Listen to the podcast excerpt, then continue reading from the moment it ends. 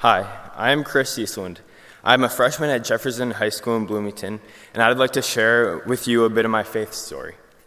Growing up, our family would go to church every Sunday regardless of what we had going on.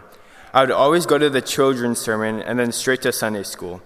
In Sunday school, I would look forward to playing some type of board game before the group lesson.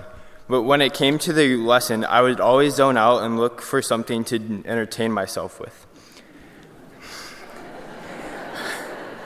I did this every week until about middle school. In sixth grade, I started attending the Wednesday night youth program at church. I had always looked forward to it because there was a lot of my friends in my grade that were also attending. Even though we were some crazy sixth graders and not and didn't get through a full lesson the whole year, I look back on it now, and I think that, that this was the very beginning of where my relationship started with God. In the summer of sixth grade, I had signed up for summer camp with a group of my friends. A couple weeks before going to camp, my grandma had passed away, and it was a really big shock to me. I was thinking of not going to camp, but I had, to, I had decided to go anyways, and it was one of the best decisions of my life.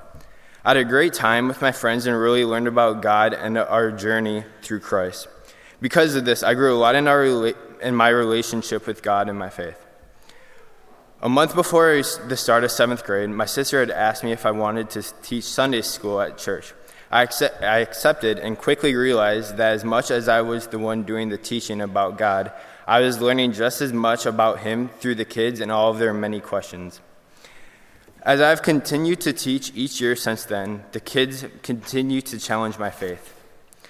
Last summer, my grandpa had passed away, and two weeks ago today, my uncle passed away due to cancer.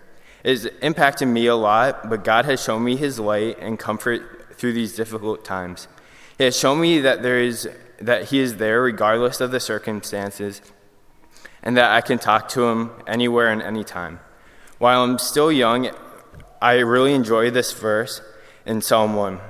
Blessed be, blessed is the one who does not walk in step with the wicked, or stand in the way that sinners take, or sit in the company of mockers, but those who delight is in the law of the Lord, and who meditates on his law day and night. I love this verse because it reminds me about following God and wanting to learn more about who He is and through His Word. I pray for each of us. I pray that each of us can remember to do this each and every day. I'd like to thank my parents and my small group for getting me where I am today. Thank you.